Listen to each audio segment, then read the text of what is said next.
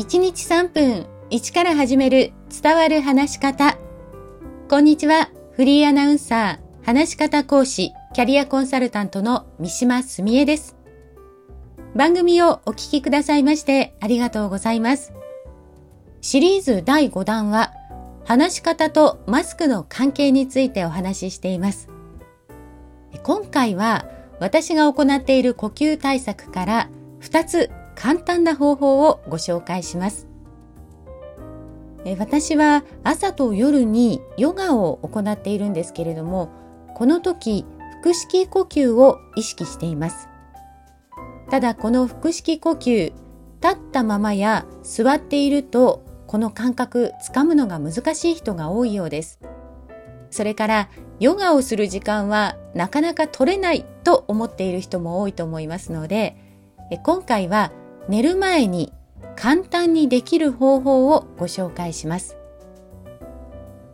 お布団やベッドに入った時に仰向けに寝て鼻から息を吸って口から息を吐き出す。たったこれだけです。実はこれだけで腹式呼吸できるんです。この時に息を吸う長さの倍の長さで息を吐き出してください。では、私がカウントしてみます。4カウントで吸って、8カウントで吐き出してみてください。鼻から息を吸います。では行きましょう。せーの。1、2、3、4。吐き出します。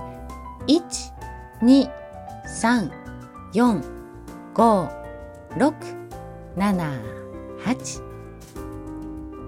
ご自身で行うときはこのカウントに意識を向けると呼吸がしやすくなります。二つ目は、日中気づいた時や緊張している時に私が行っている呼吸方法です。息を吸おうとしてもなかなか深い呼吸は難しい。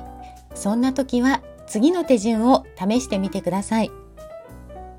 まず、両手の指を絡めて手のひらを外側に向けて胸の前に伸ばします。そのまま頭の上まで持っていってぐーっと伸ばします。ちょうど背伸びをする感じですね。この時、鼻から息を吸います。吸えるだけ吸ったら、両手を広げ下ろしながら、口から息を吐き出します。そうすると、その後、自然に呼吸が入ってくるようになります。呼吸は話す上でも欠かせませんが、何より健康に深く関わっています。一日に一回からでも呼吸に意識を向けてみてください。今日も最後までお聴きくださいましてありがとうございました。